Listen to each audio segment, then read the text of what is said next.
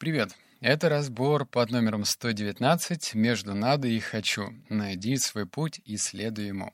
Я выписал 9 выводов, и вот что интересно, наверное, мой старый-старый слушатель может задать мне вопрос.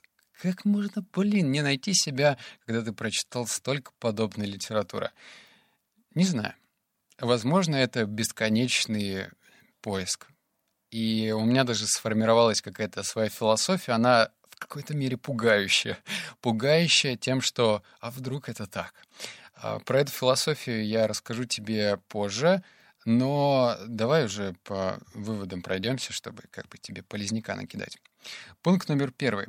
А, все слишком часто чувствуют, что не живут полной жизнью, потому что не используют свои способности по-настоящему. Выписал, выдохнул и подумал, класс. Ну, хотя бы я такой не один, значит, кукуха моя не отъехала, и можно продолжать э, этот бесконечный поиск себя, своего призвания и так далее. Очень много фильмов на эту тему снято, очень много книг, но вот, к сожалению, при таком многообразии информации вот так вот по щелчку это призвание не находится. А его надо искать внутри. А книги, как, знаешь, такой допинг, ну или как таблеточка. Закинулся и думаешь, ну ладно, попробуй еще раз. Пункт номер два. Разница между работа, карьера и призвание. Работа обычно выполняется за деньги с 9 до 5.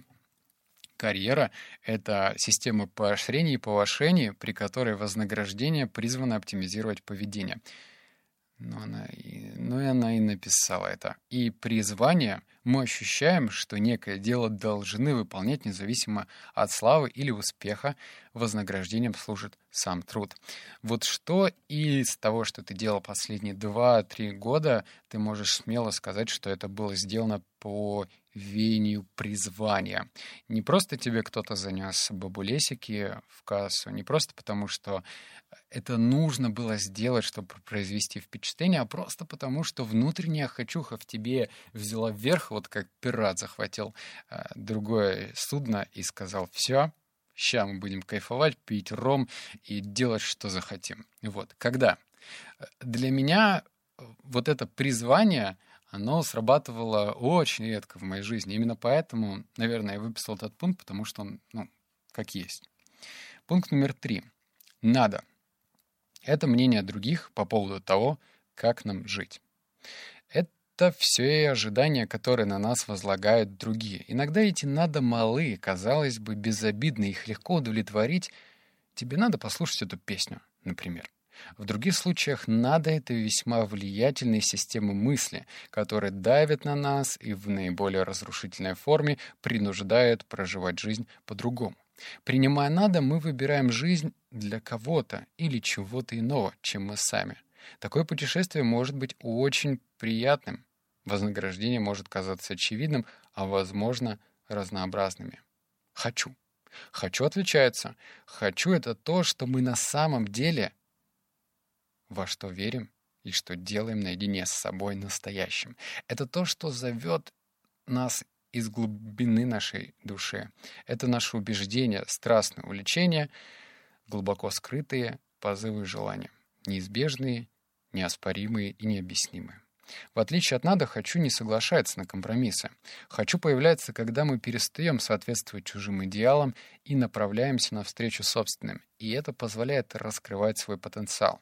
Выбирая «хочу», мы говорим «да» тяжелой работе и постоянным усилиям, путешествию без карты или гарантии и тому, что Джозеф Кэмпбелл назвал ощущением реальности жизни.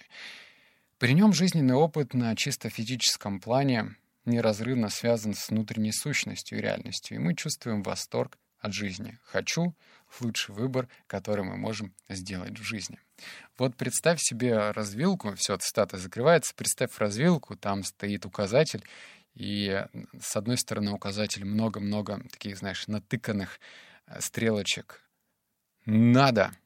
Надо, тебе надо закончить универ, тебе надо устроиться на эту работу, тебе надо жениться до 25, тебе надо завести ребенка до 30, надо, надо, надо, надо. И вот ты такой, пуф, пуф, пуф, надо. Ой, и хочу. И вот это «хочу», оно маленькое, ну, потому что э, мы настолько затюкали свою внутреннюю сущность, что внутри, если слышен этот голос, он такой тихий, знаешь, хочу, не вот хочу пирожное, потому что хочу пирожное, оно может быть и громким. А вот истинное хочу, оно забито. Забито тем, что мы уже делаем, то, что мы возложили на свои плечи, и у нас просто нет времени заниматься, чем мы хотим. Ну как, вот как реально заниматься любимым делом, когда ну, ты учишься в универе, работаешь официантом в каком-нибудь нелюбимом месте, где и чаевые не платят, и вообще все хамло, ну, иллюзорно представляю. И все вот эти надо, надо, надо, надо очень сильно перевешивают хочу. А ведь это хочу есть в твоей жизни. Оно просто скрыто, не видно. И чтобы его разглядеть, нужно подойти вот к этой развилке. Как херакнуть по этому столбу надо и не слушать никого. Так что вот такое. Если тебе кто-то говорит надо, надо, надо, нет, слайд, наверное, в жопу будет грубо но хотя бы быть таким толстокожим и, может быть, даже покажется кому-то эгоистичным и не слушать их. Потому что вот делай, что хочешь, понятно? Ты сам красавчик и сам это знаешь. Пункт номер четыре. Путь хочу... О, тут важно. Путь хочу создаем мы сами. К нему нет карты. Он начинается из ничего, из пустоты.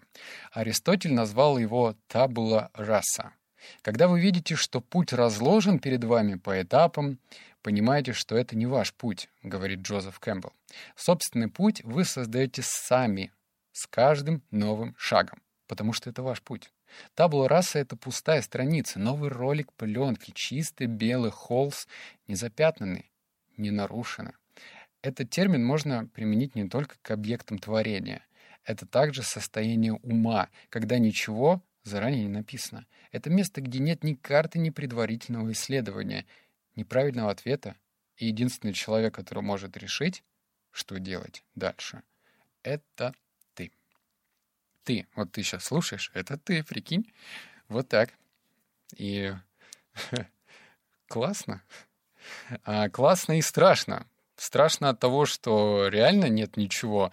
А, ну вот, если ты играл в компьютерные игры, вот я раньше любил, когда есть сюжетная линия. То есть, знаешь, в компьютерной игре ты понимаешь, что вот у тебя есть миссия, точка А, точка Б, ты туда идешь, тебе все понятно, там уже для тебя сценаристы проработали сюжетную линию, тут взрывы, там что-то какая-то засада. Все классно. Уйдешь налево, направо, а, текстуры дальше тебе не позволят пройти. Тут также. К сожалению, тебе нужно выйти за эти текстуры, и там начинается хаос. Полное неведение хаоса, и не знаешь, что с этим делать. Страшно. Пятое. А, что по предназначению? Полагать, что ваше предназначение появится полностью сформулированным, сродни верю, что можно написать книгу, лишь желая этого – и об этом размышляю. Но если вы будете делать одно маленькое дело каждый день, брать ручку, писать абзац текста, составлять список слов, тогда ваше предназначение появится. А вывод не про то, что нужно, ну вот, а, я видел выступление TED, там выступал парень один, и он с гордостью рассказывал, что он как-то в свои там 25 узнал, что он любит вышивать э, каким-то особым видом крестика, и потом начал вышивать огромные вот эти полотна и накрывать даже этими полотнами дома? Наверное, нет. Ну, как бы можно это делать, но не могу сказать, что это предназначение. Хотя он делал ключевое действие, которое написано в этом выводе. Он просто делал маленький шаг. Он взял спицы, для парня, я согласен, это очень спорное занятие, но он просто взял и начал это делать, понимая, что это его успокаивает. Так что делание чего-то даже другого, чего-то того, что, э, казалось бы, тебе вообще диаметрально противоположно, а ты за это берешься, оно, возможно, тебе приведет в нужный путь. Шестое. Чтобы понять, чем ты хочешь заниматься, ты должен делать то, что хочешь. Воплощать в жизни даже малюсенькие идеи мечты. Ну, об этом я тебе только что рассказал. Но есть как бы минусы, правильно? Ну, как бы это звучит так очень благородно, правильно. Прям, знаешь, идеальная картина мира. Хочу делать, что я хочу. Но здесь появляется вот что седьмой пункт. Что мешает предназначению? Деньги, время, пространство и уязвимость. На некоторых я остановлюсь. Что если у меня не получится? Или что если это окажется не тем, чем я хотел бы заниматься? А знакомые вопросы? О, для меня серпом по яйцам. Для тебя не знаю. Мне прям больно. Дальше. Выпишите 10 страхов на листочке. Теперь давайте трезво посмотрим на эти страхи. Ну вот представим, что ты выписал эти 10 страхов. Внутренние страхи часто напоминают смолу, липкие, трудноудаляемые. Но страхи на бумаге, они материальны. Вы их видите и можете их вычеркнуть. Строчка за строчкой посмотрите на каждый из ваших страхов.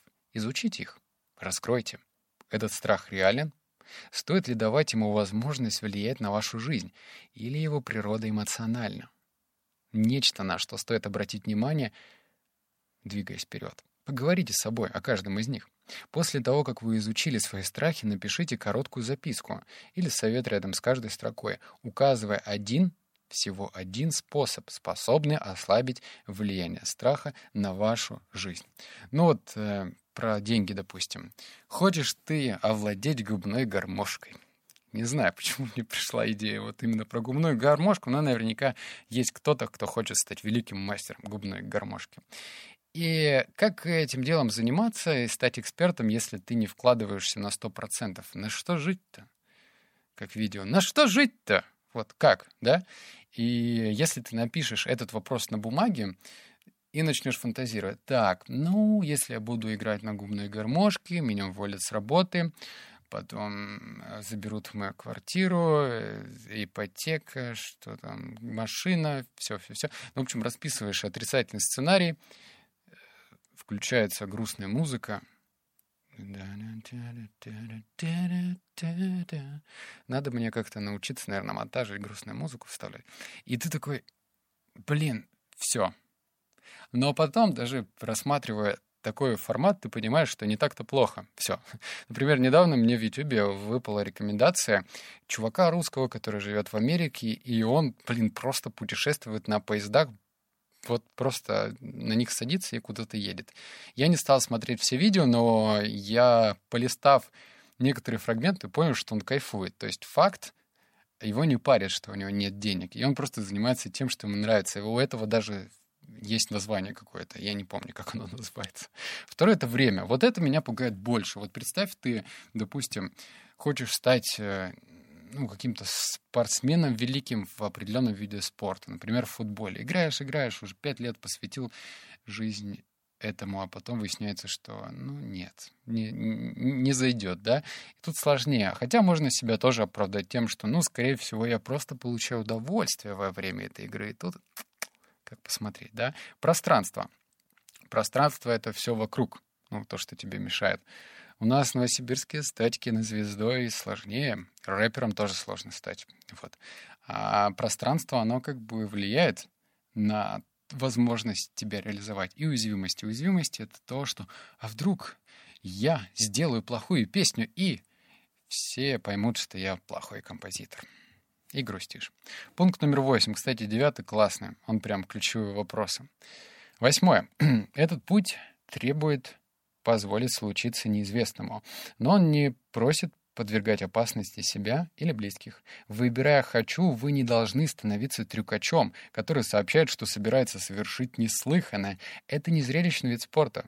Призвание слишком важно, чрезвычайно важно, чтобы быть выбранным из-за прихоти, из-за азарта, из-за опьянения. Решение принято таким образом верная смерть. Наиболее верные «хочу» осознаются медленно, вдумчиво и тихо. Они не приходят импульсивно, но выстраиваются, основываясь на трезвых, здравых намерениях. Эм, что я там говорил в самом начале про внутренний голос, который должен тебе медленно, но все-таки на еженедельной или ежемесячной основе как-то пробиваться к тебе и говорит тебе, хозяин, я хочу вот это. Наверное, надо прислушиваться к нему. А по поводу импульсивных, ну вот, вчера я гулял по улице и слушал Blink 182, а потом заиграл Green Day, вот эта песня.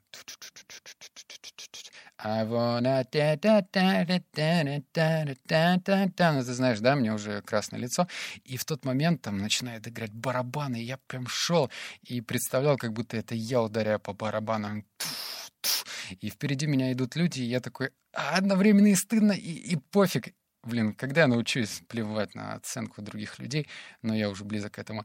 И я такой подумал, а может барабаны, может быть себе барабаны купить? Вот так новость для моей жены. Но я пока понял, что это, наверное, импульсивное желание. Ладно, пункт номер девять. Список быстрых вопросов и ответов. Сейчас поиграю с акустикой. Будут вопросы и ответы. А, готов? Проснуться и работать каждый день? Да. Одному? Скорее всего. Ради чего? Непонятно. Ради кого? Ради себя. Как долго? Никто не знает. Зачем? Потому что вы должны. Но что, если у меня не получится? Получится. А потом что? Вы решите, хотите ли продолжать. Это плохая идея? Плохих идей не бывает. Но что, если она ужасная? Прекратите сомневаться, приступайте. Мы еще раз поговорим об этом завтра. Как хотите. К чему это все приведет? Берите инструмент, который у вас под рукой, работайте и со временем узнаете. Ой. Но это было сложно. В общем, понятно, да? Любой вопрос, который он, видишь, негативно окрашен. А что если... Э, вот это все негативно окрашенные вопросы, они тормозят. И прям такие, ты буксуешь, проваливаешься в этот ил. А ведь надо быть более уверенным в себе. Короче, на твои любые «а что если» есть еще правильные ответы, которые должны тебе давать поджопники. И помни, что ты точно так же можешь поиграть голосом, как и я. Сначала говоришь, а что, если у меня не получится? А потом говоришь, нет, сэр, получится. И веришь в себя, и, и срабатывает этот эффект. Вот так. Надеюсь, я тебя взбодрил, и ты рад. Короче, про предназначение я буду читать эти книги, видимо, еще, потому что, ну, я чувствую, зазорик есть. Я чувствую, что надо еще, еще, еще, но через практику тоже. Поэтому, если ты некоторые выводы, которые я для тебя озвучил, включаешь в жизнь, то давай. А, и, кстати, я на своем втором подкасте «52 недели одержимости», там ссылка есть, рассказал, наконец-то, меня завалили этими сообщениями. «Как ты стал веганом? Да как ты, как ты, как ты? Четыре года как ты?» Четыре года. И я рассказал свою историю. Еще раз, это не вербовка. Я не гипнотизирую в этом подкасте. Я не призываю отказаться от мяса. Я просто рассказываю свою историю. Если ты хотел ее узнать, то рекомендую ее послушать. Вот там есть ссылка, 52 недели одержимости, просто нажми, потыкай, послушай. Я там лично рассказал. Все. Я, ну как бы, понимаешь, добрый, я хочу кое-что сделать. Вот все. Обнял, поцеловал, заплакал. Услышимся в следующем подкасте. Пока.